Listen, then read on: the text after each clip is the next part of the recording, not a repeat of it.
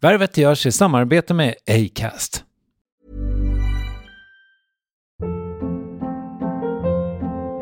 Hold up. What was that? Boring. No flavor. That was as bad as those leftovers you ate all week. Kiki Palmer here, and it's time to say hello to something fresh and guilt-free. Hello Fresh. Jazz up dinner with pecan-crusted chicken or garlic butter shrimp scampi. Now that's music to my mouth. Hello Fresh. Let's get this dinner party started. Discover all the delicious possibilities at hellofresh.com. I'm Sandra, and I'm just the professional your small business was looking for. But you didn't hire me because you didn't use LinkedIn jobs. LinkedIn has professionals you can't find anywhere else, including those who aren't actively looking for a new job but might be open to the perfect role, like me. In a given month, over 70% of LinkedIn users don't visit other leading job sites. So if you're not looking on LinkedIn, you'll miss out on great candidates like Sandra. Start hiring professionals like a professional. Post your free job on linkedin.com/achieve slash achieve today. When you make decisions for your company, you look for the no-brainers. And if you have a lot of mailing to do, stamps.com is the ultimate no-brainer. It streamlines your processes to make your business more efficient, which makes you less busy. Mail checks, invoices, legal documents, and everything you need to keep your business running with stamps.com. Seamlessly connect with every major marketplace and shopping cart. Schedule package pickups and see your cheapest and fastest shipping options from different carriers with rates up to 89% off USPS and UPS rates. And with the stamps.com mobile app, you can take care of mailing and shipping wherever you are. Make the same no-brainer decision as over 1 million other businesses with stamps.com. Sign up with code program for a 4-week trial plus free postage and a free digital scale. No long-term commitments or contracts. That's stamps.com. Code program. Värvet sponsras av SAS Eurobonus och SAS Eurobonus Mastercard. Och det här är ett budskap som jag tänker kan vara bra för den som antingen gillar guldkant på till exempel tillvaron eller för den som gillar att slå två flugor i en smäll. Om jag tittar på vad jag gör av med under en dag så är det typ 85% mat. Kanske tar jag en kaffe ute och relativt ofta unnar jag mig en lunch men framförallt så handlar jag middagskäk och det blir nästan alltid ungefär 327 kronor. Och jag är förvisso med i alla mataffärers kundklubbar så jag får väl något slags luddig poäng på mina köp. Men får jag poäng på allt, överallt? Jag får ju inte det och det är dumt, för visst, Eurobonus kan användas till resor, lounger och uppgraderingar men otroligt mycket mer, som att bo på något av de 250 000 anslutna hotellen som finns att välja mellan. Perfekt om man vill ha en staycation med sin partner eller så. Få poäng på allt överallt och det börjar på SAS Eurobonus Mastercard.se. SAS Eurobonus Mastercard.se. Tack SAS Eurobonus och SAS Eurobonus Mastercard. Jag frågade min läkare om det där. Han bara, ja, ja, frisk och frisk. Man, har, man, man är väl alltid där. Man har väl liksom alltid en oro. Det är väl det som är grejen. De har ingen koll. Det är det som är så läskigt med den här sjukdomen.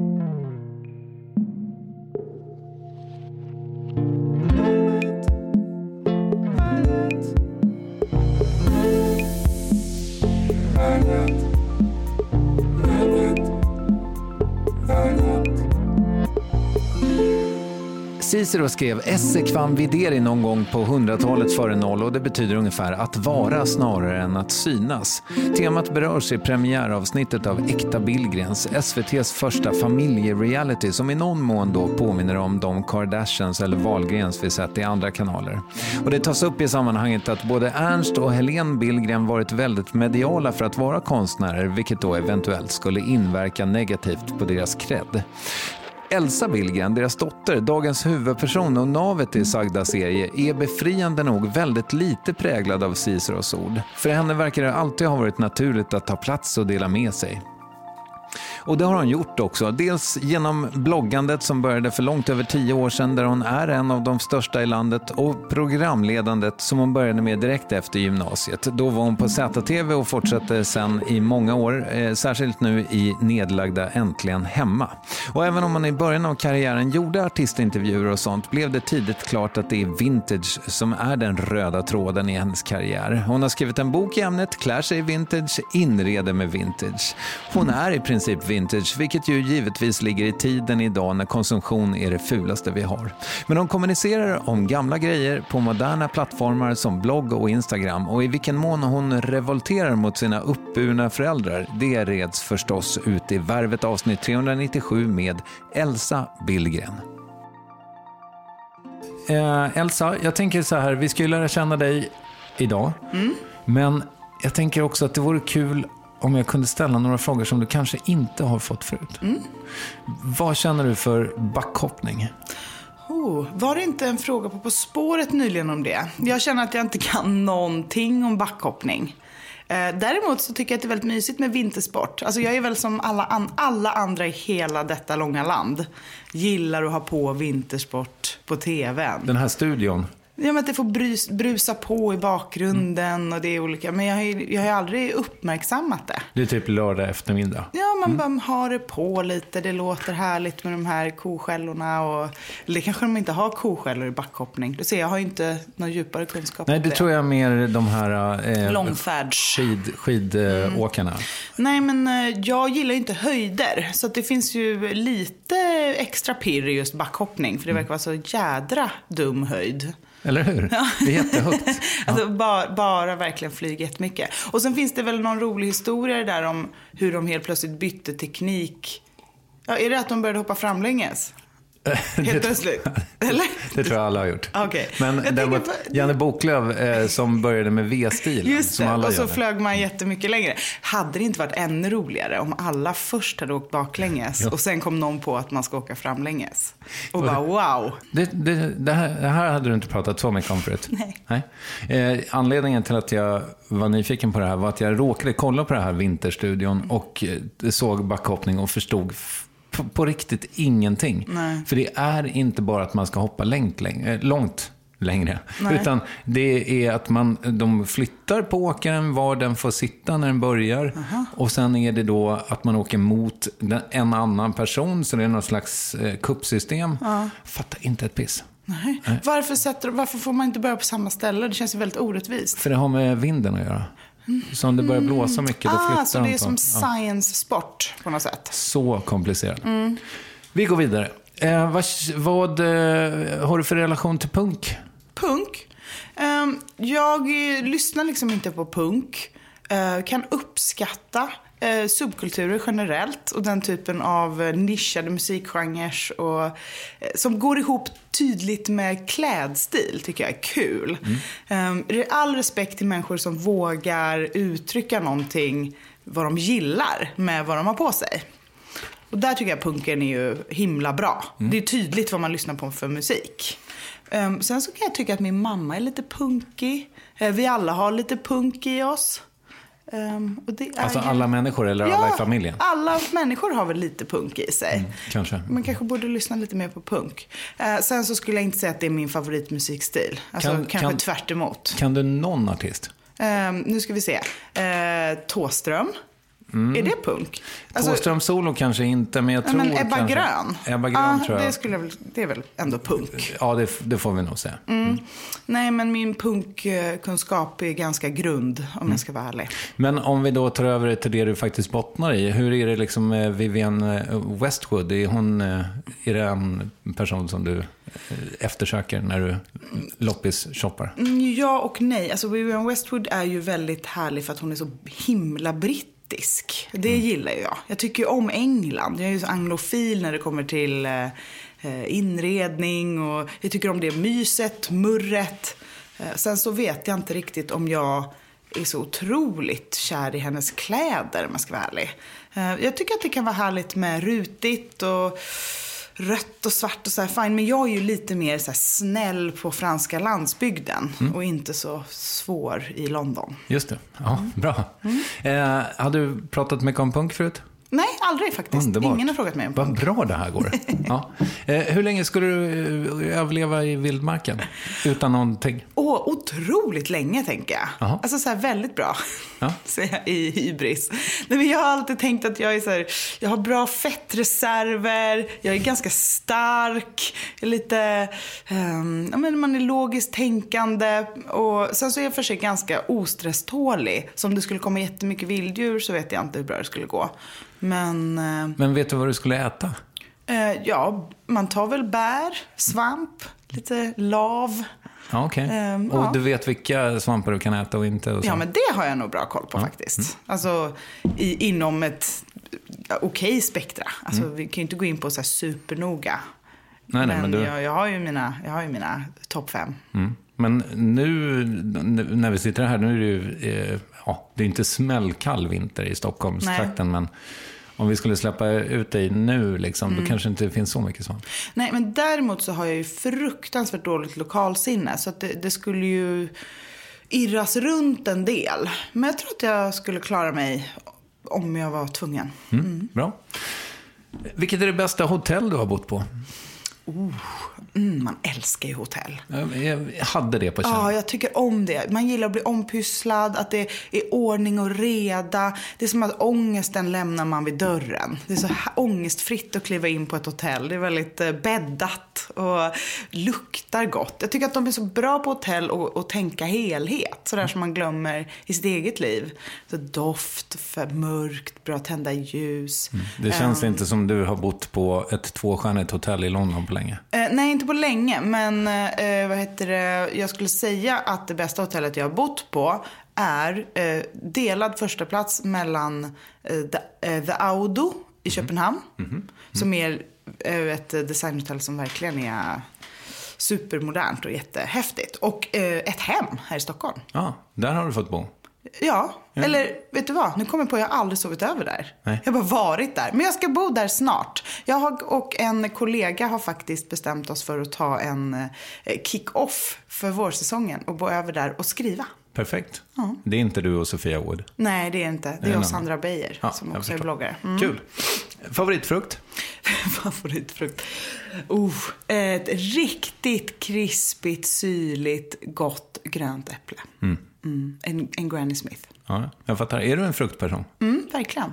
Är det en frukt om dagen åtminstone? Absolut, minst. Just nu lever jag på frukt eftersom jag håller på att renovera hemma så jag har inget kök, så jag har ingen ugn, spis eller någonting. Så Jag jag har frukt. Mm. Eh, när åt du en pomelo senast?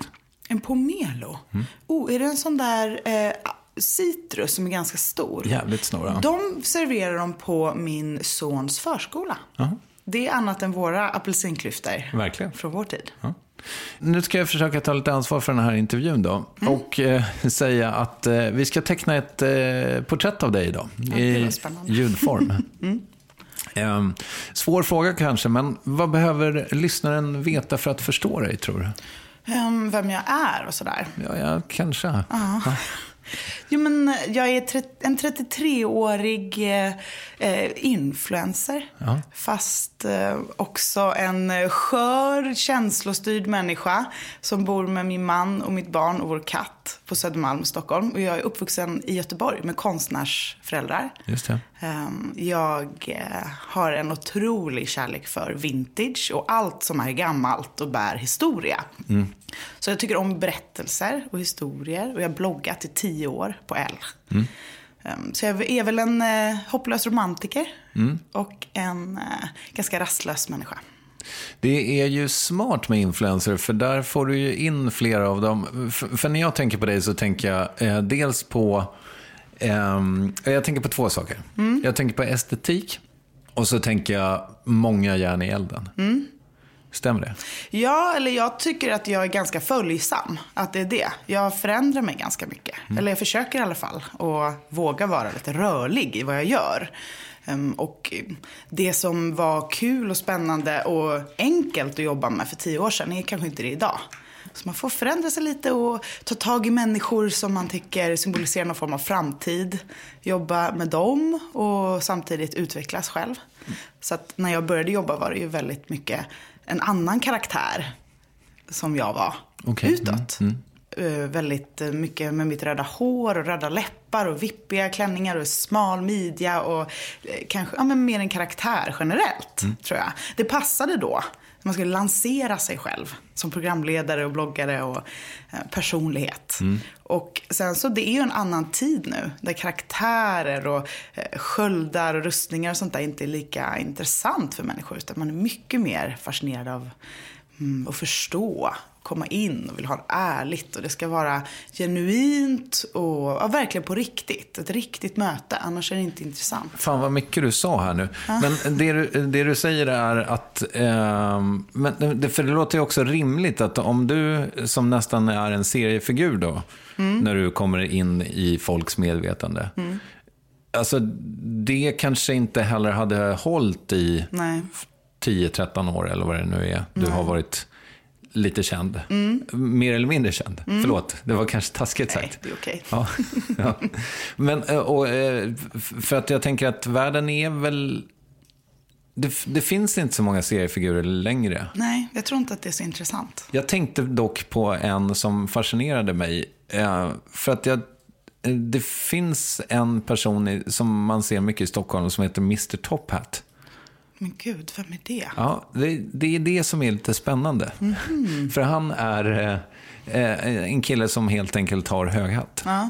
Eh, och då tänkte jag, gud vad fånigt. En snubbe med en gimmick 2019 var det väl när jag såg honom sist. Sen visade det sig att han är ju en helt otrolig elektroartist. Eh, då blev jag ju mycket glad. Ja. Eh, Men det är nästan som att eh, gimmicken stod i vägen för honom. Jag vet inte vad det här, hur det här är Mm. Nej, relevant. men det är, man, det är så ovanligt med karaktärer idag så det är väl det som att det är fascinerande Mm. med någon som jag, jag tycker om karaktärer. Jag kan uppskatta människor som har en grej eller liksom vågar sticka ut. Och det är ganska svårt idag. Mm. Vi, vi följer varandra så otroligt mycket och man vågar inte riktigt säga emot eller vara annorlunda eller sticka ut alls. Mm. Men när människor har med sig sin historia i form av en top hat så är ju det härligt. Jag kan gilla det. Men däremot så känner jag mig som en helt annan människa idag än vad jag gjorde för tio år sedan. Det är ju vuxenheten som har, det är ju ålder också för mig personligen. Jag brukar alltid tänka så här, är det här samtiden eller är det jag som håller på att bli gammal? Och det är väl lite av båda. Men jag, det är ganska tröttsamt att alltid behöva vara till lag, så pepp och glad och sminkad och locka håret och sådär. Om man inte känner att det är det som är viktigt just nu i ens liv. Det känns väl kanske generellt som att ytan... Alltså, substans kommer vinna över yta under det här årtiondet som vi har framför oss kanske. Jo men verkligen. Man vill ju att saker ska vara äkta. Det är superviktigt. Om vi fortsätter med det här l- eventuellt lite krystade uh, spåret kring uh, porträtt så undrar jag, finns det sidor hos dig som du inte liksom vill ska vara med i ett sånt här porträtt? Ehm, Jag har ju släppt på det där rätt mycket nu i och med tv-programmet som är med som är en reality-serie. Att Jag tror att jag gick in i det med vetskapen att jag måste släppa på min sköld. Eller så här, jag vågar inte, man blir ju, vem som helst som skulle haft ett tv-team efter sig 11 månader skulle kanske känna att det är mycket som visar, eller man visar sidor ibland som man kanske inte alltid är nöjd eller stolt över. Men de måste ju också finnas där. Så det är ju i ett personporträtt, det är svårt att editera det till sin fördel tycker jag. Utan lite av allt måste ju få vara med. Vad tänker du att du kanske inte hade valt att visa upp då? Jag är väldigt dålig i stress. Extremt dålig. Och kan bli ganska så här, ja men ta ut det i irritation. Och vara- bli ganska kort mot folk. Och det är kanske inte min charmigaste drag. Ja. Men eh, alla är väl inte jättebra i stresslägen. Så att det kanske finns lite igenkänning där också. Ja, jag, jag relaterar jättemycket till dig. Sen finns det också en annan... Eh, du, du nämner typ i en bisats, nu är det ju kanske troligt att de flesta inte har sett din serie, så vi ska snart sätta den, tänker jag, så att folk förstår vad vi pratar om. Men, men i en bisats typ så pratar du om oro, att du och din mamma gärna eh, alltså är ganska orosdrivna. Kan jag bara säga så, så förstår du? Ja, v- vad tänker du? Alltså, kan du utveckla det? Nej, Jag, eh, jag vet inte, jag skyller mycket på att jag är mellanbarn till, en familj full av excentriker. Så här, väldigt tydliga karaktärer och individer. Och jag har ända sedan jag var liten varit en sån person som vill hålla ihop gänget. Vill att alla ska, jag vill ha koll på alla. Och när, man har ju inte det. det. Människor är ju ute på sina egna äventyr. Och då kan jag känna oro tills jag har alla runt lägerelden. Har koll på gänget. Så jag tror att oro är också en styrka som jag bär på. Att jag är ganska bra på att ha koll på många människor samtidigt. Mm, så det är ju inte oro som att jag tror att världen kommer gå sönder eller sådana saker. Absolut inte. Utan det är oro i en känslomässig gemenskap. Okej. Eh, Och det har jag märkt ända sedan jag var väldigt liten. Att jag tyckte det var komplicerat med tjejgäng och sådana saker. Att det var svårt att veta vad alla, vilken plats alla har i gruppen. Så det är nog den oron. Eh, Men jag, och sen så blir man ju orolig som förälder. Och att vara influencer innebär ju att folk tycker saker om en hela tiden och säger det till en. Eh, och det kan ju skapa en viss form av oro att inte räcka till eller inte vara bra nog och sådana saker också. Just det. Prestationsoro. Du jobbar liksom inte med så här skräckscenarion om, eh, när, om någon inte svarar på ditt sms på en sekund? Nej, det tror jag inte. Men jag är väldigt otålig. Alltså jag var oerhört dålig singel.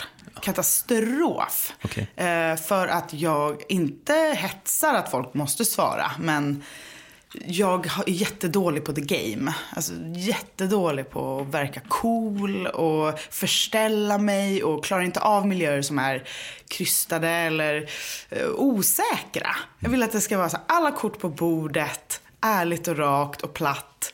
Så att man liksom Ah, kan andas ut. Jag tycker det är skitjobbigt när man måste låtsas eh, kring grejer och inte pratar om elefanten i rummet och sådana där saker. Ja, just det. Och ofta så är det ju sådär i tidigt i relationer så är det så här, ja men låt honom vänta nu. Låt ja, men då ska, vänta. ja, man ska ju inte, man ska ju liksom inte svara på två dagar. Man måste beräkna och vara tuff och mycket självsäker och känna att här, man är nöjd i sin egen. Jag är ju en väldigt sällskapssjuk person så jag vill ju umgås helst jämt. Mm. Och eh, säg gärna det också. Och det kräver ju sin eh, motpart, att man inte blir stressad av det.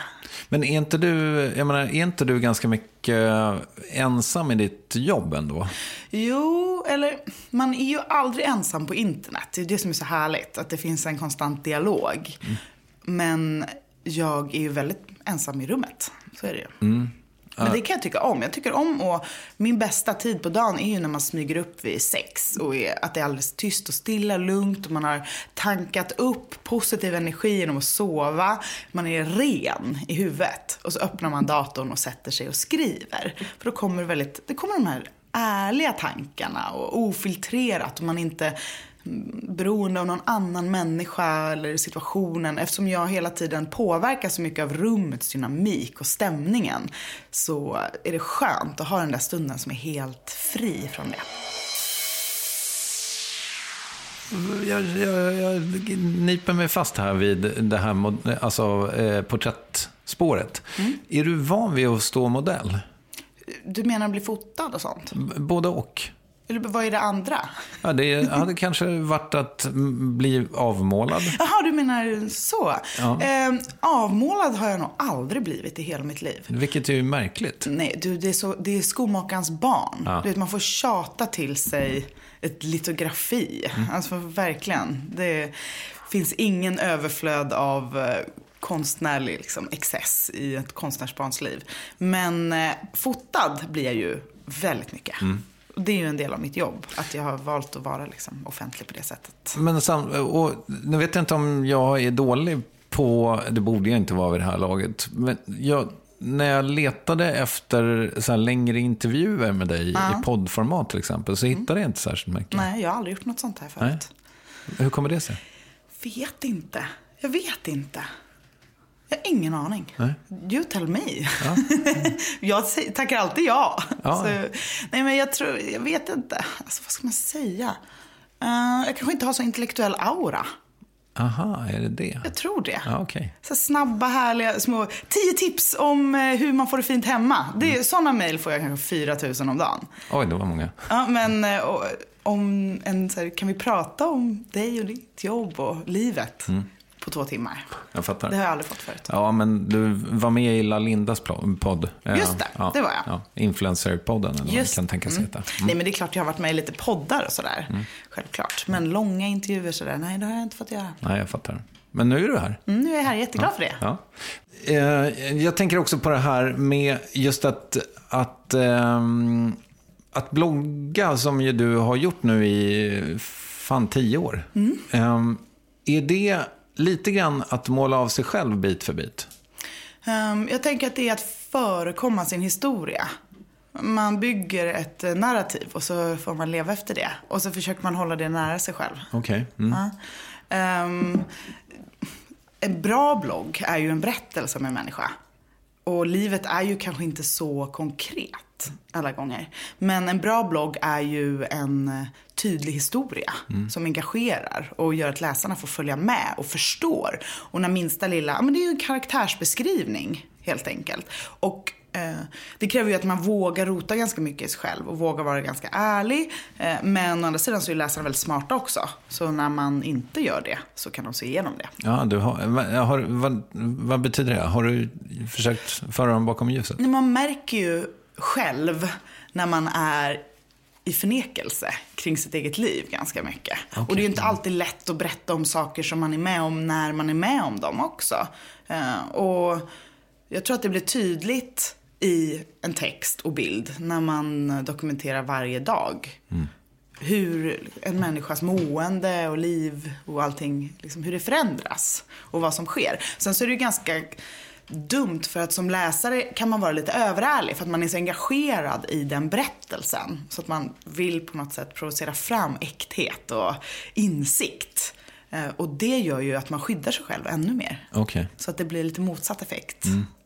Men det är därför jag tycker bloggandet är väldigt spännande. Att det inte bara är någon form av dagboks ensidig form av bara jag som säger saker och så hamnar det där. Utan det är ju ett samtal och det är ju någonting som formas hela tiden och förändras. Och jag ser ju det som en del av mitt jobb.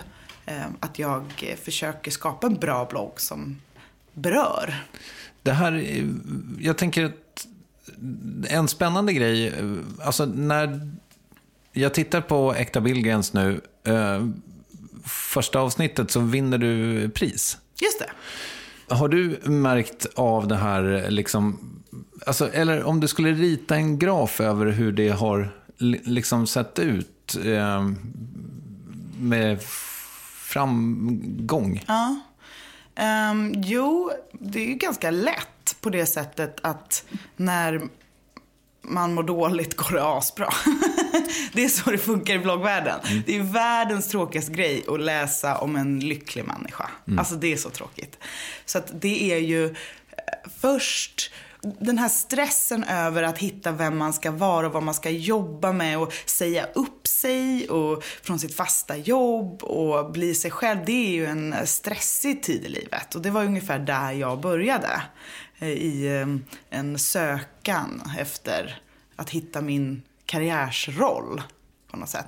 Och, så det var väl ganska rakt upp direkt. Ehm, Jag hade ju också väldigt goda vänner som var stora bloggare, som Sandra Beijer till exempel, som hjälpte mig att få en stor läsarskara omedelbart. Och jag som är en obotlig bekräftelsesökare eh, gick igång på att ha 20 kommentarer på första blogginlägget. Och ville verkligen göra en jättebra blogg direkt. Och satte manken till. Och ville ta jättebra foton och skriva jättebra texter. Så att det, det var väl det i kombination med stress och oro och prestationsångest och den här jakten på att göra jätte, jättebra som gjorde att det gick uppåt, rakt uppåt direkt. Och sen så när man eh, har landat lite i det så dalar det och man träffar någon man är kär i och det är såklart spännande men inte lika spännande som någon som inte är kär i någon. Just det. Och då går det neråt. Så en skilsmässa hade varit kanon. Det hade varit det bästa draget jag hade kunnat göra just nu, tror jag. Jag förstår. Ja, men och sen, eh, för att jag tänker, eh, återigen då, om jag bara får dra det tillbaka till mig, så var det ju så här att det gick så himla fort uppåt så. Det, verkligen en hype som höll i sig i ett par år. Och sen så liksom dalar det ner lite och sen upp igen när man har liksom blivit en institution lite grann. Eh, Men att eh, det, hype, eh, vad, är, vad är motsatsen till hype? alla, liksom en bäs. Eh, och sen och försöka stabilisera sig. Finns det en liknande liksom, resa för dig? Mm, Jag har nog faktiskt, om jag ska vara ärlig, jag är inte så jättenoga att titta på min statistik och mina siffror. För att jag försöker hålla bloggen så himla nära mig personligen. Om jag inte tycker om att blogga så kommer det vara en dålig blogg. Men jag eh, tror att jag bara har ökat, om jag ska vara ärlig. Och sen så har man ju såklart sina dippar och sånt där. Men inga stora kriser bloggmässigt. Utan det är väl eh, självförtroendemässigt man har det då och då. Men bloggen har faktiskt alltid varit väldigt populär. Det hade man ju kanske kunnat tänka sig att bloggen skulle vara en fluga. Mm. Men så är det inte. Så har det inte varit heller. Nej, man har pratat blogg, om bloggdöden väldigt många år nu också. Eller hur? Ja. Ehm, Jag ser den inte komma. Men däremot så märker man ju att det börjar utkristalliseras vad som är, ja men att det handlar om, det är viktigt med kvalitet Mm. och engagemang från bloggarens sida. Det går inte att lura läsare. Man kan inte fuska sig till engagemang. Det måste komma genuint. Hur ofta eh, po- postar du någonting nytt? Två, dagar, två gånger om dagen vardag och en gång om dagen helg. Ja, det är ju jättemycket. Ja, och sen är det ju Instagram och podden och tv och allt annat man gör också. Jag kom på att vi glömde en sak. Eh, Jag sa för en stund sedan att vi skulle berätta för, om tv-serien för lyssnarna. Eh, sk- Vill du bara berätta om Äkta Billgrens? Vad är det för något? Äkta Billgrens är en reality-tv-serie på SVT Kultur. Som handlar om mig och min familj. Just det. det är framförallt jag och min mamma och min pappa som man får följa i våra yrkesliv och vardagsliv. Ehm, och det här är ju, det är många som tror att det är vi som har kommit på det här eller någonting. Men det är det ju inte. Utan det är ju ett produktionsbolag som hörde av sig till mig. En tjej som heter Kajsa som hade läst min blogg och såg en bild som jag hade lagt upp på bloggen. Eh, jag tror det var min pappas födelsedag. Eh, att jag bad någon främling fota oss i grupp. Och så la jag upp den på bloggen. Och så läste hon den och tittade på den bilden och sa det här är en tv-serie. Men det är faktiskt inte första gången vi har fått den frågan. Utan på 90-talet så när The Osbournes var väldigt stort och vi alla bodde hemma så fick vi en fråga om att ha en realityserie redan då. Okej. Men tackade nej för att då var det ju verkligen så små barn och familjeliv på det sättet. Inte lika, jag vet inte, det, mina föräldrar är ju egentligen inte så extroverta som jag. Så att det här är nog mitt fel. Ja, jag förstår. För, och då när Mastiff hör av sig, då eh, säger du ja. Nu ska jag bara få med resten Nej, av men gänget också. då sa jag, ja, jag kan ta en fika med dig. Och så gick vi på fikan och så berättade hon om serien. Och då sa jag, jättekul, eh, mina föräldrar kommer aldrig säga ja. Mm. Eh, så det var det första. Men sen efter några möten, och- mina föräldrar är ganska speciella. De kan bli charmade av att Anton Glanzenius bott i Änggården, där vi också har bott. Och eh, Kajsa, som är då den som har kommit på programmet, är uppvuxen i Mölndal, där min mamma är uppvuxen. Så sitter vi liksom på Gunnarssons och pratar om Göteborg och helt plötsligt har vi skakat hand. Så det, det är ofta så det sker. Och sen så var det så bra timing att det var så mycket som skulle hända under det här året. Min mamma skulle ha separatutställning på Liljevalchs och pappa skulle ha stor utställning, flera stycken. Det var så mycket jobbrelaterat som kändes som att ja, men det kan man ju följa med på. Och jag visste ju hela tiden att det här kommer ju inte vara en dokumentärserie om konstnärer, utan det här kommer ju bli en, ja men de kommer försöka göra en folklig reality av det här. Så att det är lika bra att bara släppa på, släppa på allt och Men- låta dem göra det. Jag tyckte också, jag har sett eh, två avsnitt av den och jag tycker att den känns ny. Tycker du? Ja. Vad kul. Jag har bara sett ett avsnitt så jag har ingen aning. Aha. Nej, ja. Vad, hur menar du att den känns ny? Nej, men jag tycker, alltså den har ju beröringspunkter med liksom, ja, men Osborns eller Wahlgrens värld eller what have you. Men, men eh, den känns ny i det att den, eh, alltså kanske särskilt i porträtten av dina föräldrar, att det är ganska mycket kring konsten. Men så är det ju. Och att man får lära sig någonting om den världen. Mm, men det är ju SVT Kulturs uppdrag gentemot svenska folket. Att eh, engagera och utbilda kring konst och kultur. Eh, och göra det på sätt som underhåller samtidigt. Och det har man ju sett att ja, men så här, Lerins lärjungar är jättepopulärt. De har insett att det faktiskt går att göra, att blanda någonting, en stängd miljö, så som finkonstvärlden, med ett superfolkligt format och någonting som berör människor. och få det att bli spännande. Att det inte bara behöver vara att man står i något kök och snackar om något middagsmat och att det är folkligt och intressant. Utan att man kan göra något ganska snävt. Men konst, och det märker man, mina föräldrar är väldigt bra på det tycker jag. Att prata om konst som att det inte är någon big deal. Det är ju inget konstigt. Hö. Ja. Nej, men, eh, väldigt eh, kul tycker jag. Eh, alltså, den är ju lite speciell i det att den skildrar dig och dina extremt skilda föräldrar. Ja. Alltså de är verkligen skilda Ja. känns det som. Eh, hur, hur, alltså, varför gick de med på det? Ehm, jag vet inte. Jag tror, alltså mina föräldrar är ju, och de har alltid varit ett team. Um, konstnärsteam. De gick ju Valands ihop, de blev ju konstnärer ihop. Och de, ganska olika konst, men de har varit väldigt framgångsrika båda två. Vilket är ovanligt. Vi har inte rum för så himla många framgångsrika konstnärer i Sverige.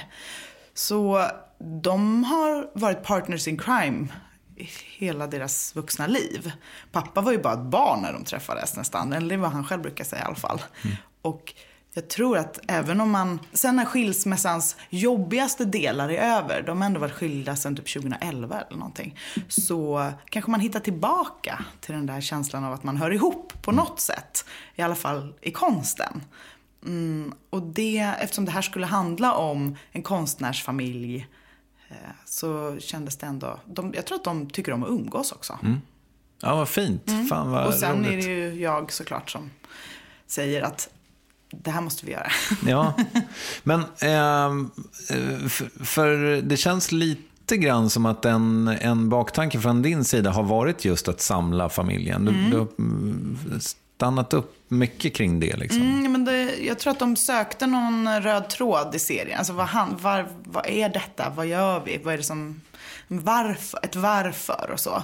Och för mig är ju det det enkla, ärliga svaret. Jag är inte intresserad av mer airtime. Det är inte därför jag gör den här serien. Då kan man göra en annan serie.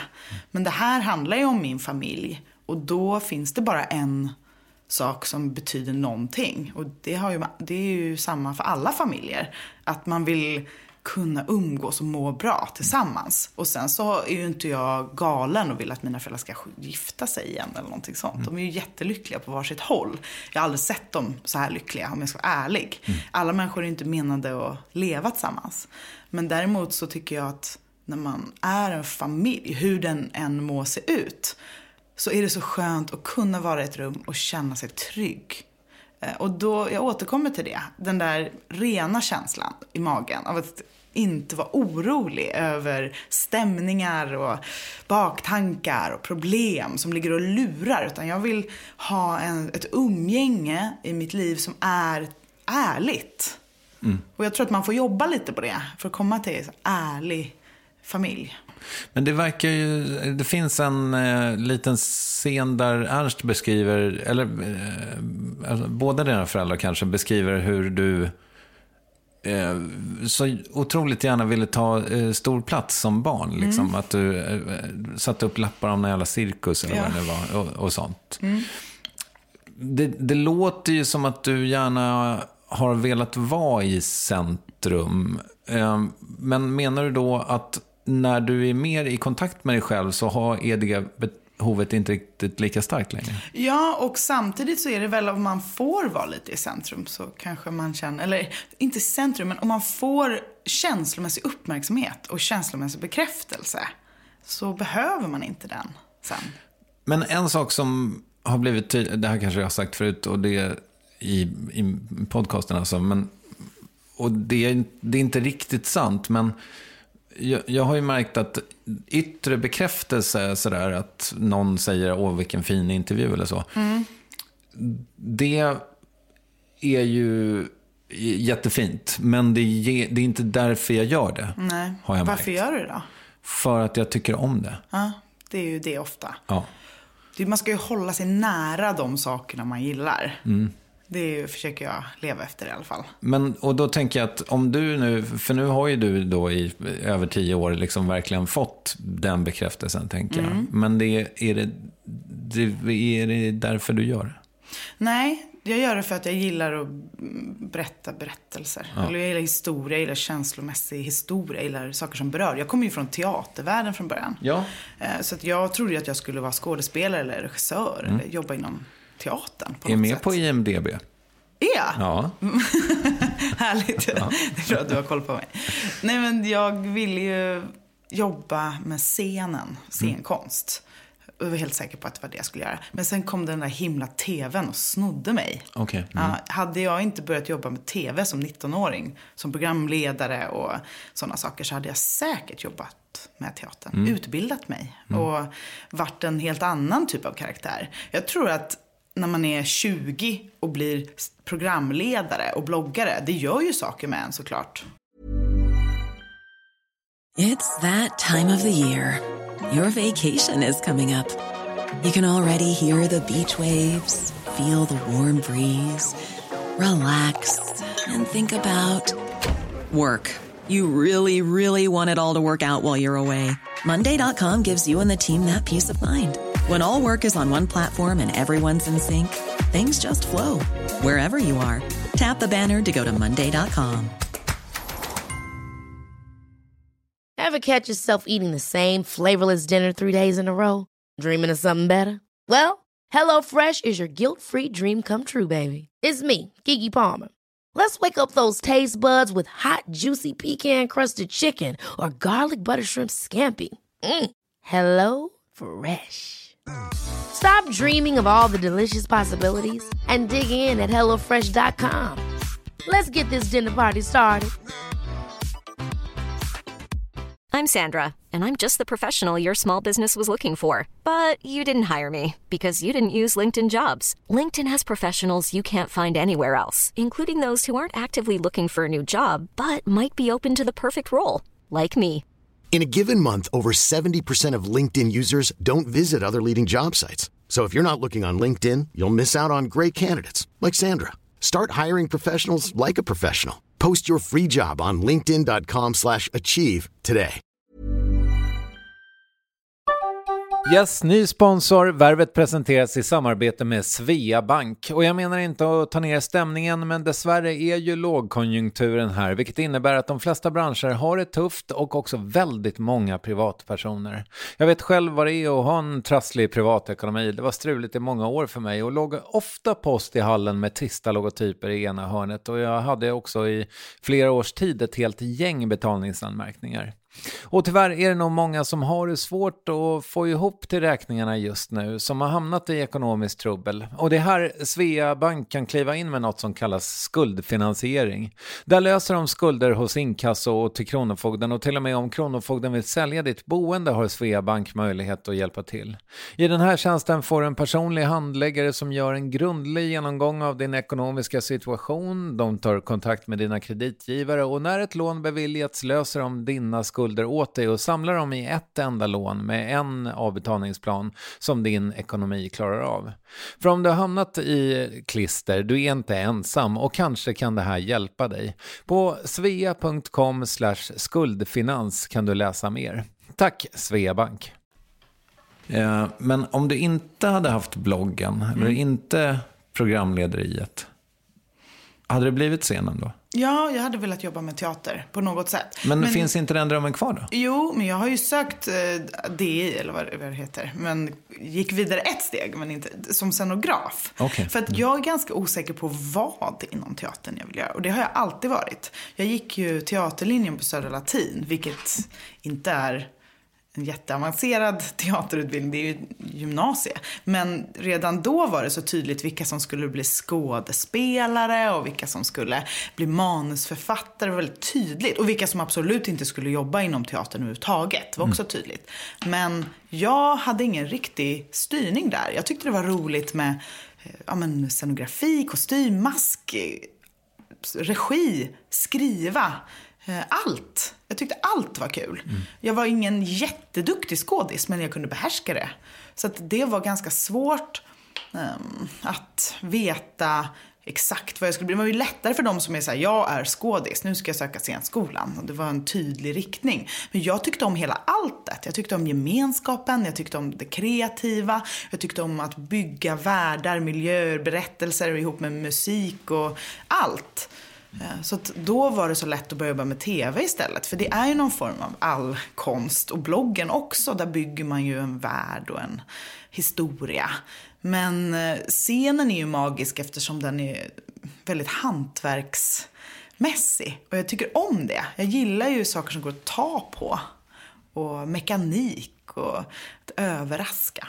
Du kanske ska bli eh, producent sen? Ja, kanske. På gamla dagar. Vi får se. Alltså jag, som sagt, jag är ganska självsäker när det kommer till den här förändringens bana karriärsmässigt. Att det, det kommer visa sig. Det kommer, eh, man kommer titta tillbaka på sitt yrkesliv och, och, se en tydlig linje till varför det blev som det blev i de olika banorna. Men jag känner inte att jag måste veta just nu exakt var jag hamnar.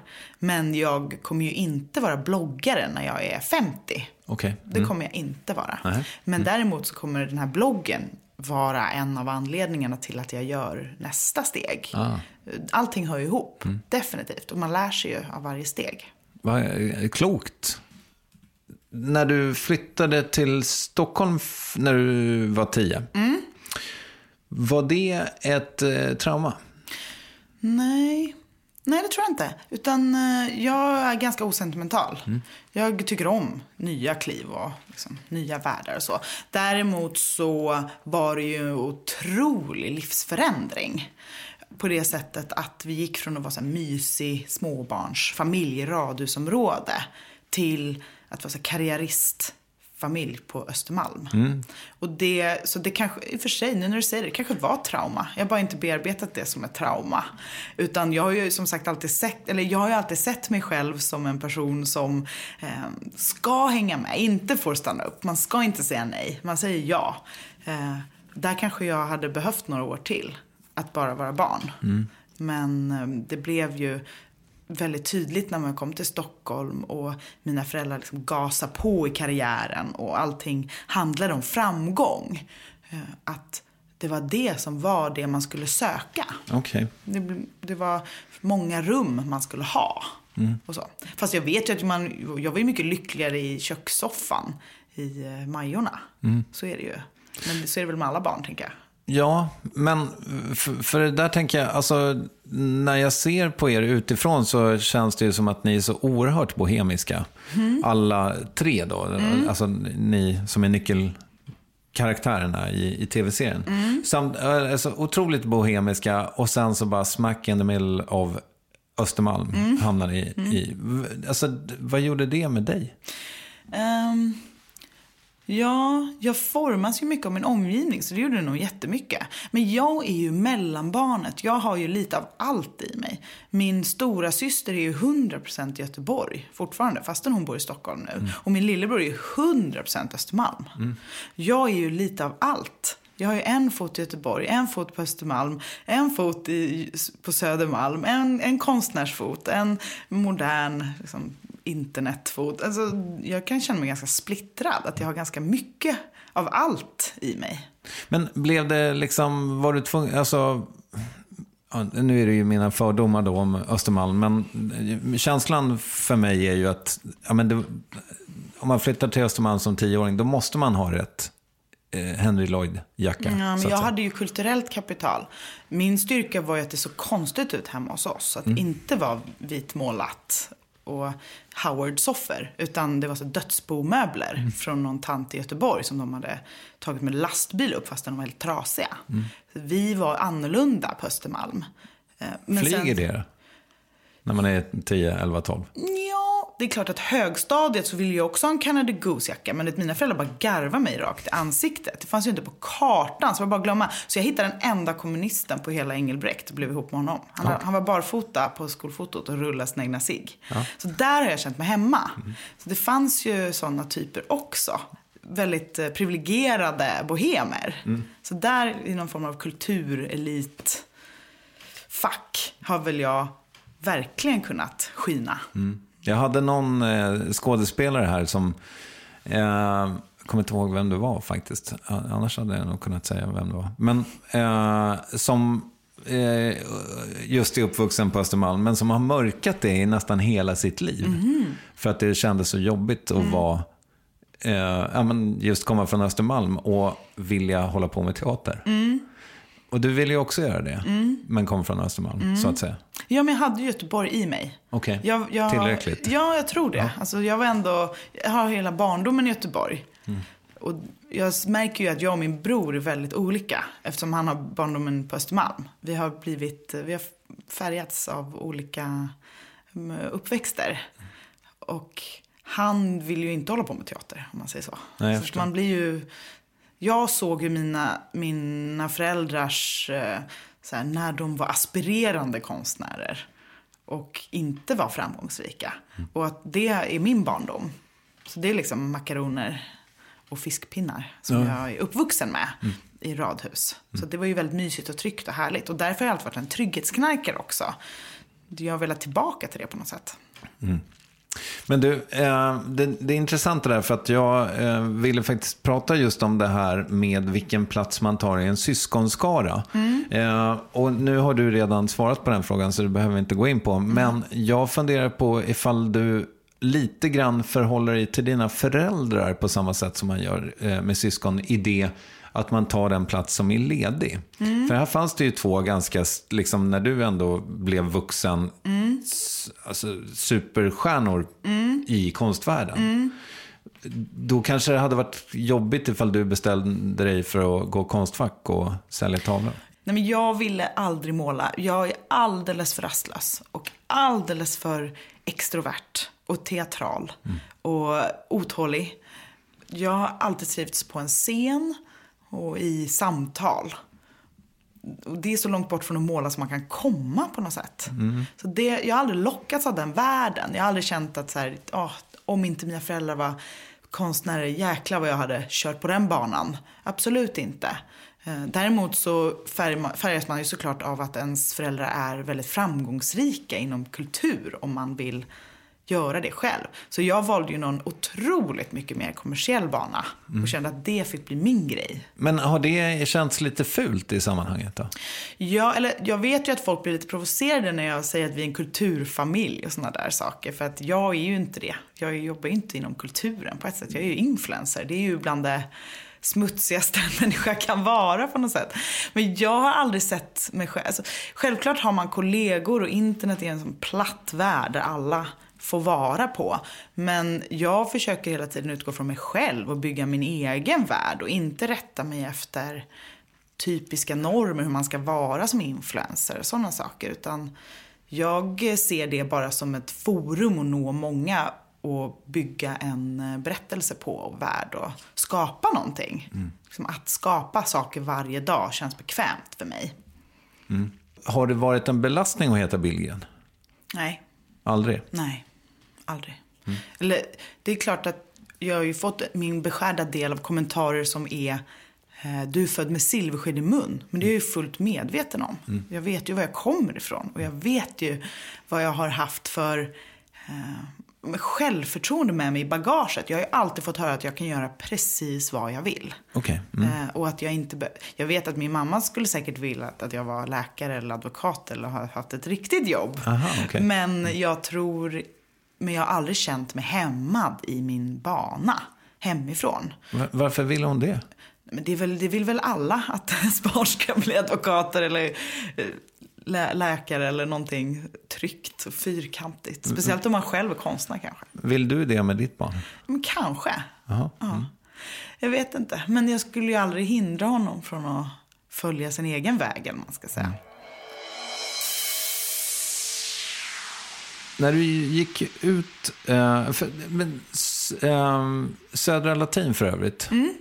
Du, har, eh, du verkar ha tyckt så mycket om att gå där. Ja, gud, det var den bästa tiden i livet. Är det så f- fortfarande? Jag tror det. Ja. För att det är som en eh, allvarlig lekstuga. Och det är det bästa jag vet. När alla tar det på blodigt allvar. Men det är inte så allvarligt egentligen. Utan det är ju en utfor- ett utforskande. Det är en underbar plats att befinna sig i. Det är som att brainstorma hela dagarna. Bland, bland det bästa som finns tycker jag.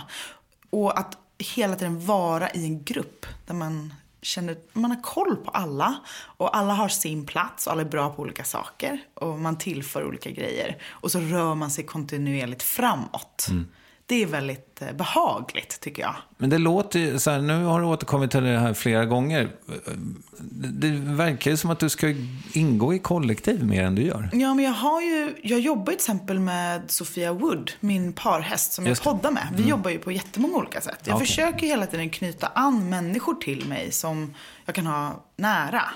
Ehm, och en duo är också väldigt härligt att vara i. Man behöver inte vara en klass på 18 hela tiden. Men det var ju därför jag sökte scenografi. För att jag skulle inte ha något problem med att gå tillbaka till skolbänken och känna att jag är i en grupp. Det tycker jag är väldigt trevligt. När sökte du dit? Eh, eh, I, vad var det nu, i våras. Aha, okej. Det var ändå så nyligen. Ja, alltså det är ju bara var tredje år man får söka. Så Ah. att det är Åh, att ta chansen när den kommer. Ja, det är klart. Mm. Ja, varför fick du inte komma in då, tror du? Nej, jag vet inte. Jag tror inte mina arbetsprover var så himla bra. Jag hade, jag, då, mina arbetsprover var väl bra på det sättet att det var en, ett bra innehåll för något annat. Mm. Men jag är inte scenograf. Nej, jag förstår. Inte ännu. Nej, men exakt. Mm. Men jag, jag tänkte sen så här, det, man vet aldrig. Vad va, vad kul. Alltså, det låter ju så jävla härligt att vara obrydd om... Alltså, du verkar så deterministisk. Alltså att du litar på ödet på något sätt. Mm, ödet är väldigt starkt för mig. Jag tycker att det är mm, skönt att känna att det kommer visa sig. Sen så har jag ganska stark prestationsdrift och ångest. Så att jag vet ju att jag hela tiden kommer... Jag kommer inte ligga på soffan en hel vecka. Jag är inte orolig för att jag inte kommer göra saker. Jag vet att jag är för rastlös för det. Så att därför kan jag på något sätt lita lite på att det kommer hända saker. För att det, sen så måste man vara väldigt modig då och ta alla chanser och vara en ja-sägare och inte känna att man kanske inte är tillräckligt bra eller att man troligtvis kommer misslyckas och sådana grejer. För det gör man ju såklart. Men det gör ju ingenting. Ja. Fint. Jag tänker på det här, för det här är ju inte din första, eh, vad säger man? Det är inte första gången du, eh, du syns i tv. Nej. Eh, du började som 19-åring, blev upptäckt av någon ZTV-människa i princip. Mm, VD, nya vdn på ZTV. Ja. Såg en eh, video på mig där jag hade castat till ett datingprogram som Josefin Crawford fick Mm. jobbet för. Ja, just det. Ja, eh, du skulle inte vara, du skulle inte dejta någon Nej, jag skulle vara programledare. Ja. Ja. Men jag fick inte det. Men eh, vdn, nya vd, för de höll ju på att ändra där ganska mycket över den här tiden.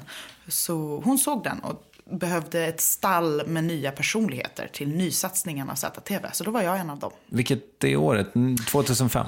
I- Där någonstans. Nej, 2006 kanske snarare. 2007. Okej.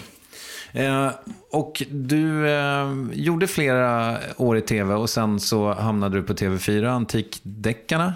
Eh, och så småningom Äntligen hemma också. Eh, hur var den eh, liksom, resan?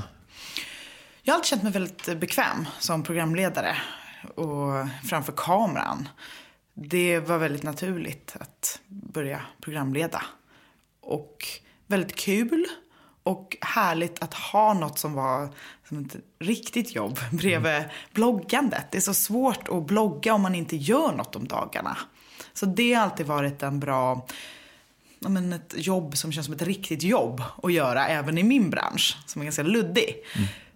Och ja, men så först var det de här väldigt lekfulla ZTV-åren som jag tittar tillbaka på som en härlig eh, tid efter Södra Latin. Det var verkligen lekfullt och fritt. Jag fick göra lite vad jag ville. Satte ihop ett band i min pappas ateljé där vi tolkade massa artister. Det är därför jag kan hela de här rapparna som jag rappat för dig förut. Ah. För att jag satt hela dagen och så övade på alla låtar som de här människorna som jag intervjuade deras låtar. För jag tänkte att jag skulle imponera på dem.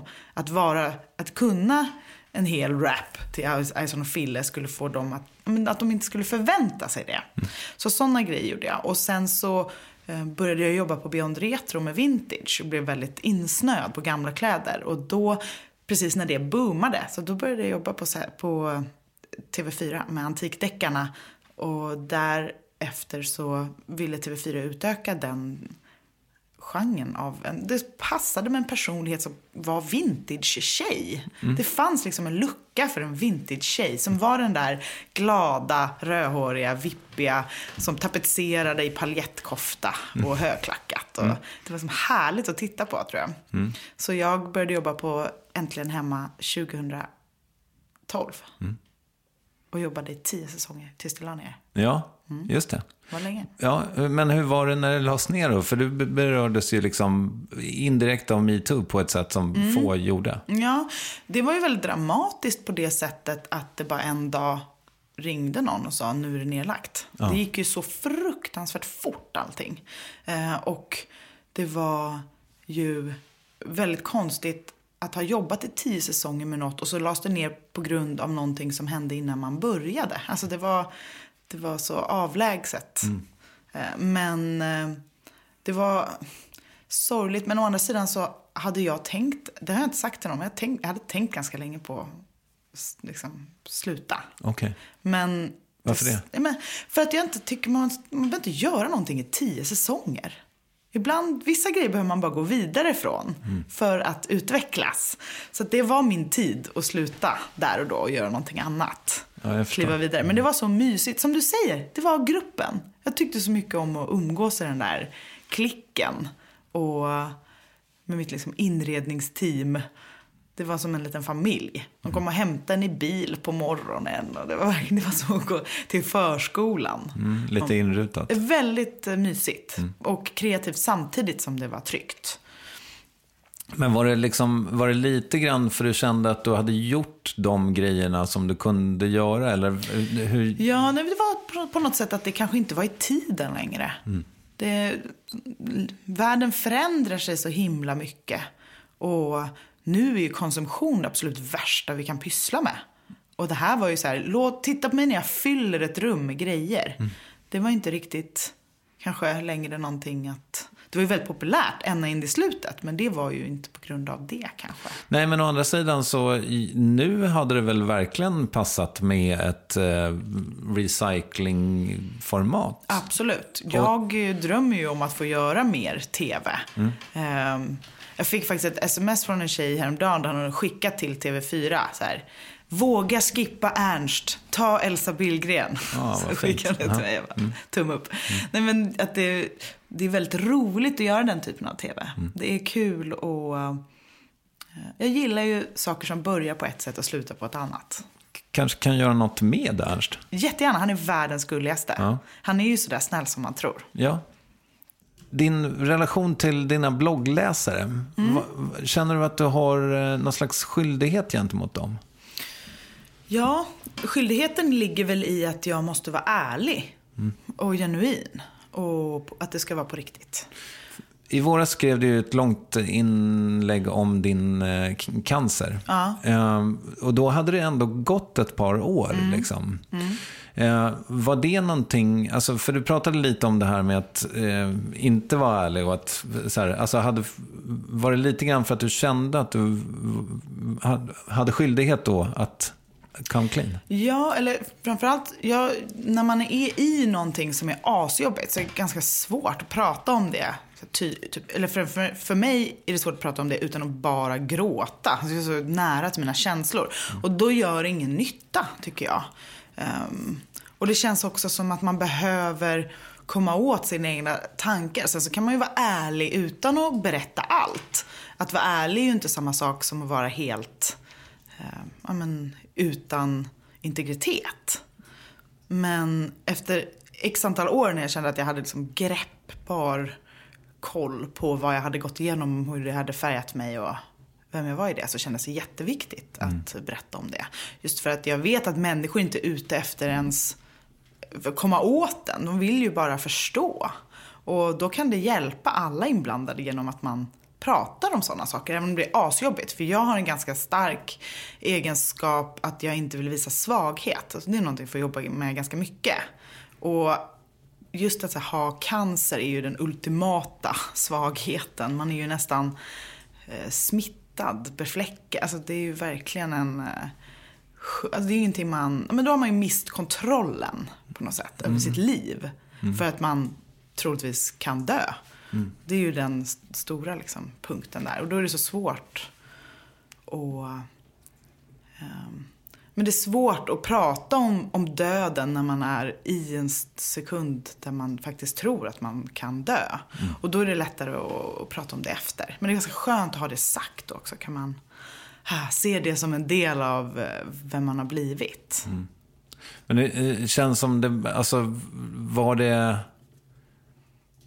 svårt att skriva om det? Nej. Jag är väldigt eh, instinktiv av mig och går på intuition. Så när jag väl känner så här, "N- nu ska jag skriva om det. Då, då skriver jag hela texten i ett flöde bara. Så tar det fem minuter. Ja, okej. Och sen rättar jag stavfel efter. Och sen är det trycka publicera. Så det har jag väldigt lätt för. När jag väl har bestämt mig, liksom, det känns när jag väl är i ett tryggt rum. Då kan allt bara flöda. Vad, vad fick du liksom för reaktioner på det här? Ehm, jag fick nog väldigt mycket positiva reaktioner. Eh, men jag minns inte så mycket. Det där gjorde jag nog kanske mest för min skull. Jag, jag, jag vet faktiskt inte riktigt. Men eh, jag tror att människor tycker om när man visar svaghet. Och när man visar sina sår. Att då känner man att man själv får ha sår och historia. Och att man kan komma närmare varandra på riktigt. Det är också speciellt när man är en influencer som går på galor och har lockat hår och liksom springer omkring och här är jag på en eh, vinlunch och sådana saker. Att, att livet bara ska vara så, det kan inte vara rimligt. Så berättelsen om en människa blir bättre om man är med om någonting riktigt jobbigt. Men eh, hade du liksom kunnat skita i att berätta det? Kanske, men fast, eller jag kanske hade kunnat det, men jag tror inte min tid hade klarat det. Det känns som vår föräldrarelation sket i det. Eller jag vet jättemånga som har haft cancer och inte sagt det. Men eh, just för att man vill inte bli den som hade det. Det är så stort, folk tycker det är så läskigt.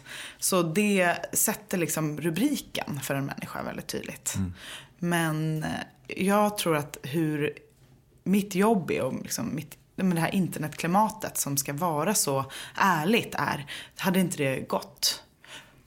Ehm, och det var också viktigt för mig att bearbeta det lite för att komma till insikter om mig själv och, och kunna gå framåt. Mm.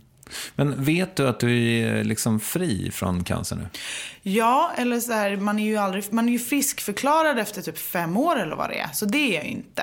Jag är ju inte frisk. Jag vet inte, jag tror att när jag frågar min läkare om det där, han bara, ja, ja, fr- frisk och frisk. Man, har, man, man är väl alltid där, man har väl liksom alltid en oro. Det är väl det som är grejen. De har ingen koll, det är det som är så läskigt med den här sjukdomen. Men däremot så vet jag ju att jag har opererat bort allt som kan liksom, få nya tumörer, man ska säga, och har en väldigt låg procent chans för återfall. Okej. Mm. Och det är någonting som händer efter två år tydligen. Att man kommer till, ner till samma procentrisk som, eller bättre än många andra Mm. som har livmodern kvar. Just i mitt fall i alla fall. Just det. Och det var där cancern satt? Sa. Livmoderhalsen. Mm. Mm. Så att eh, det är ju en, en jävla sugig cancer man får av ett ligg i ungdomen. Eh, vad- Är det så det funkar? Ja men det är ju ett virus. Aha, okej. Ett HPV-virus. Ja, okej. Så det är ju helt enkelt, ja den suger. Den Mm. tar ju en massa unga människors liv. Ja, fy fan. För du beskriver ju så eh, fint liksom att du på riktigt trodde... Alltså det, det känns som att det var så himla mörkt ditt liv där. Mm. Alltså det var så... Du, du, det kändes som att du visste liksom att du skulle dö. Eller, Ja, eller när en läkare, alltså man är så auktoritärt, jag är det i alla fall. Jag litar på läkare, jag ser i deras ögon. Och när de flackar med blicken och är oroliga, allihopa, och tappar fotfästet och så här, vet inte hur de ska prata, gömmer sig för en, alltså vill inte möta en, ryggar tillbaka, att de inte så här, sätter en ner och lugnar en. Då vet man ju att det är fara. Och det är ju någonting, jag försöker, man försöker söka en blick som bekräftar att man inte kommer dö. Och de vågar inte säga det. Det är ju skitobehagligt Ja, verkligen. herregud. Ja. Mm. Hur lång var den processen? Alltså först, så jag fick ju reda på det på annandagen 2017. När jag hade en sex månaders bebis. Och så opererades jag på min födelsedag. Första februari. Men sen väntar man ju två månader på provresultat för att se om det har spridit sig. För det är ju det som är den stora rädslan. Eh, Så i mars, så mellan, ja, tre månader av liksom ovisshet. Jag förstår. Men man klarar ju det. Det är det som är så sinnessjukt. Att man, man kan ju gå hur länge som Eller liksom, vad ska man göra? Det är bara, man måste gå upp på morgonen ändå och göra saker. Och göra frukost och liksom. Hur kändes det? eh, För att jag hade ju eh, en eh, allvarlig sjukdom i min familj när, när min son var sex månader. Typ. Eh, och det kändes som att jag hade så mycket hjälp av honom. Mm, gud ja. Alltså det, det känner jag var nyckeln till. Att jag kanske är så frisk idag mentalt efter det här också. Att det, var hela, det fanns hela tiden någon hormon som gick igång och att man kunde så här hetsamma sig igenom eh, rädslan för att dö. Samtidigt som det blir så mycket större av en bebis i och med att det blir det ju även om man inte är sjuk när man får ett barn. Att man ser hur tiden går. Och hur fort allting bara rullar på. Så här, Gud, vad ska jag göra med mitt liv? Det är sån existentiell omvälvning välvning att eh, bli förälder och hålla i ett spädbarn. Och att då känna- det är nästan som att så här, man, man är rädd för döden även då, även om man inte har cancer på något sätt. Så det var ju absolut en eh, räddning både så hormoniellt, tänker jag, rent kemiskt i kroppen. Men också att jag hade någonting att göra och fokusera på och något som var viktigt. Och viktigare än jag, till och med. Precis, ja. Men du, alltså, har du liksom fått sörja? Har du kunnat sörja? Eh, Ja, alltså sörja. Jag tror att jag har gjort det hela tiden. Nu har det gått tre år. Så jag har ju sörjt. Däremot så har jag inte varit så duktig. Alltså jag menar, jag borde ju gå jättemycket terapi såklart. Men man måste också få leva och man måste också få vara glad. Så det har jag eh, liksom strävat efter att bli igen. Och det har jag blivit. Så det är väldigt härligt. Kanske alldeles för privat fråga, men jag testar ändå. Finns det liksom en, en teoretisk möjlighet att ni kan göra fler barn? Ja, det gör det ju. Och det är ju det som är eh, liksom nästa tankesteg.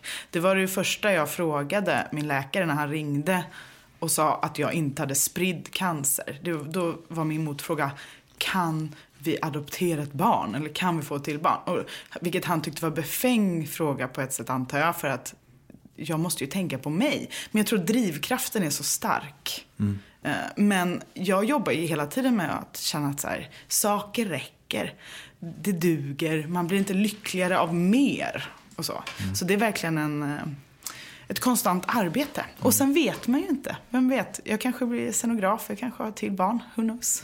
Men, det, men för, alltså om ni skulle få ett barn till, så, för du har äggstockar. Ja, precis. Jag har äggstockar, jag har ägg. Men jag känner också så här, jag skulle kunna gå in i det och bara ha stenkoll på ägglossning hit och hormoner dit. Men jag gör inte det. Jag försöker vara i nuet. Okej. Så att jag vet inte, jag kan inte riktigt fatta att man har ägglossning när man inte har en livmoder. Alltså så här, funkar kroppen? Du vet, det är jättespeciellt. Okej. Men jag är inte en så här informationssökare. Utan jag försöker vara i min, i mitt, i min stund. Ja, På något okej. sätt. I Så nuet. den dagen det... Den dagen så får vi märka. Lite så. Jag förstår. Och jag kanske fortfarande är i sorg. Who knows? Alltså att man bearbetar saker. Jag vill göra klart innan jag går vidare. Äter du kött? Eh, ja, då och då. Eh, men finns det liksom... Tänker du lite grann att om du då har en riktig jävla köttfrossehelg, eh, låter du bli att dela det för du vet att det ligger dåligt i tiden? Eh, ja, alltså, på det sättet kan man väl säga att jag editerar mina blogginlägg efter samhällsklimatet. För jag vet ju vad folk går igång på. Jag är inte en provokatör. Absolut inte. Men jag kan lägga upp en bild på en råbiff om jag tycker den ser härlig ut. Eh, sen så är jag liksom inte, jag skäms inte över mitt liv. Jag känner inte riktigt att jag har någonting att dölja. Inte om jag inte tänker jättenoga. Och det försöker jag inte göra. Men f- hur har det varit med flygskam och så? Nej men det är så typiskt mig. Jag har ju liksom då inte flygit. För att det inte är trendigt. Alltså, och nu får man flyga igen, så nu ska jag flyga. Nej men jag är, jag är ganska, jag är inte så principfast och jag är inte så, jag kan absolut säga, ja men då tar vi det lite lugnt nu då. Det gör inte mig så mycket. Ja, och så får det vara med den saken. Men däremot så får jag ju också skit för att jag köper på loppis, vilket jag kan känna lite så här orimligt på ett sätt. Varför får du skit för det? Man får inte konsumera alls. Aha, okej. Ehm, och då kan jag bli lite trött. För att jag tycker att det är inte samma sak.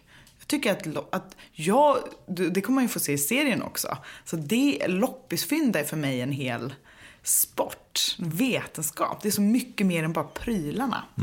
Och jag tycker att det är härligt, jag mår bra av det, så det måste jag få göra. Och då kan jag bli lite irriterad när jag lägger upp lite loppisfynd och är ju ganska stolt över dem. Det är ju det man är när man Det är ju som att visa sin medalj efter ett lopp. Att få höra att det är dålig konsumtion, att jag har ett att jag är besatt av loppisfynd och sådana saker. Som att det vore något dåligt. Ja, nej, det tycker jag du kan fortsätta med. Ja men eller hur? Ja. Jag tänker att så här, det, det är en del av mig. Smitta folk med den där skiten istället. jag. Alltså, Mm. Det vill just- ju jag gärna. Ja. Jag vill ju missionera ut loppisfyndande. Och jag tycker att det är en... Det gör också att man lär sig tycka om saker. Mm. Vi har liksom ingen... Käns- man måste ha en känslomässig relation till föremål. Så man vet vad man gillar och inte. Mm.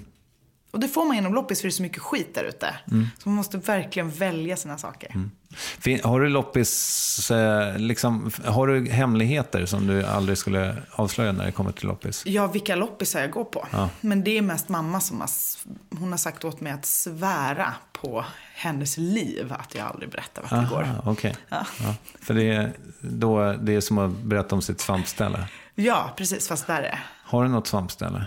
Eh, Menar du en loppis eller ett svampställe? Nej, ett svampställe. Ja, min, min mans mammas kennel i Strängnäs skogar. Ja. Där plockar vi svamp. Mm. Ja, det finns ju, eh, ni har koppling till Strängnäs. Mm. Ja. Och är där mycket. Vi är där jättemycket. Mm. För det är så mysigt. Och ha lite natur i livet. Och vi har ju landställe på Gotland och det är så långt. Just det. Mm. Strängnäs är lagom. Mm. Du vet att jag kommer därifrån? Mm. Ja. ja, fick jag det sagt. Vi var lite på... Vi var lite, eller vi har varit lite på din framtid redan. Men, men Mm. om jag ställer frågan mer direkt. Vad, vad vet du om din framtid? Ehm, jag vill... eh, ja, men, jag, har så många himla, jag, måste, jag har så många drömmar om att testa nya saker och kliva in i den teatrala världen på något sätt. Så jag tänker att jag ska ägna framtiden och 20-talet till att försöka ta mig an det. Göra någonting inom teatern. Jag vet inte riktigt var, men, men det är någonting man kan utforska, tänker jag. Så kommer det visa sig. Fan vad spännande. Ja. Vet du vad jag tror du skulle må bra av? Nej, säg vad. Testa impro. Oh gud, ja, fruktansvärt. Så Det är kul. Är jätteroligt. Gud, jag har fortfarande minnen från min teatertid när vi gjorde det. Och alltså, du vet, det är så dåligt. För att man måste ju vara så otroligt snäll mot sig själv. Och det är ju jättesvårt. Och gå direkt med alla impulser och så här, acceptera hur hjärnan funkar och gå med det och sånt. Och det är ju typ det jobbigaste som finns. Gör det bara. Ja, jag får väl göra det. Ja. Jag tar med dig. Ja. Eh, Vill du rekommendera något? Eh, jag vill rekommendera att eh, man köper saker på loppis. Det är, vill jag verkligen rekommendera. Mm. Det har framgått att du gillar det. Bra.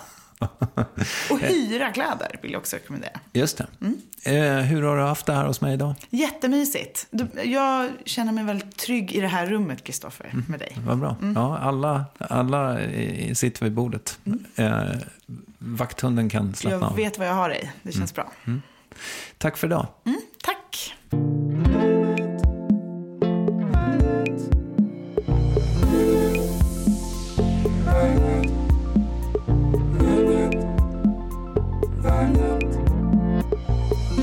Konsumentjournalisten i mig vill berätta att Äkta Billgrens finns på SVT Play i detta nu. Och vi som gör värvet är Klara Åström och Månsson och jag, Kristoffer Triumf. Och vi hörs med hjälp av Acast. Och om du vill följa oss och eller Elsa Billgren finns det kontaktinformation i avsnittsbeskrivningen i din poddapp som jag förmodar är just Acasts.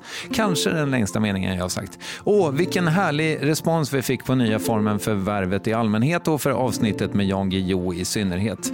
Tack för att ni gav gav oss så mycket kärlek. Det var som att börja året med en rejäl injektion av anabola steroider, fast lagligt då.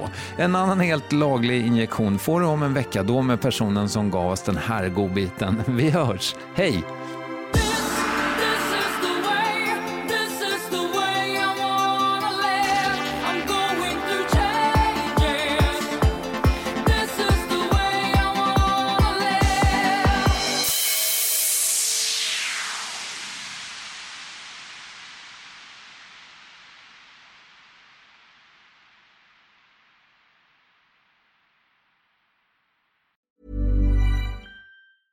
Planning for your next trip? Elevate your travel style with Quince. Quince has all the jet setting essentials you'll want for your next getaway, like European linen, premium luggage options, buttery soft Italian leather bags, and so much more. And it's all priced at 50 to 80% less than similar brands. Plus, Quince only works with factories that use safe and ethical manufacturing practices. Pack your bags with high-quality essentials you'll be wearing for vacations to come with Quince. Go to quince.com slash trip for free shipping and 365-day returns.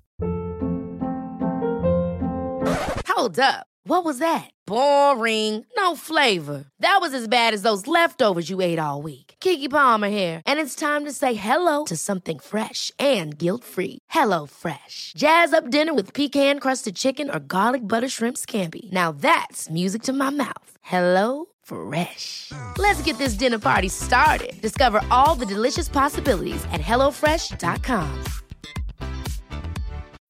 When you need mealtime inspiration, it's worth shopping Kroger, where you'll find over 30,000 mouthwatering choices that excite your inner foodie. And no matter what tasty choice you make, you'll enjoy our everyday low prices, plus extra ways to save, like digital coupons worth over $600 each week. You can also save up to $1 off per gallon at the pump with fuel points. More savings and more inspiring flavors make shopping Kroger worth it every time. Kroger, fresh for everyone. Fuel restrictions apply.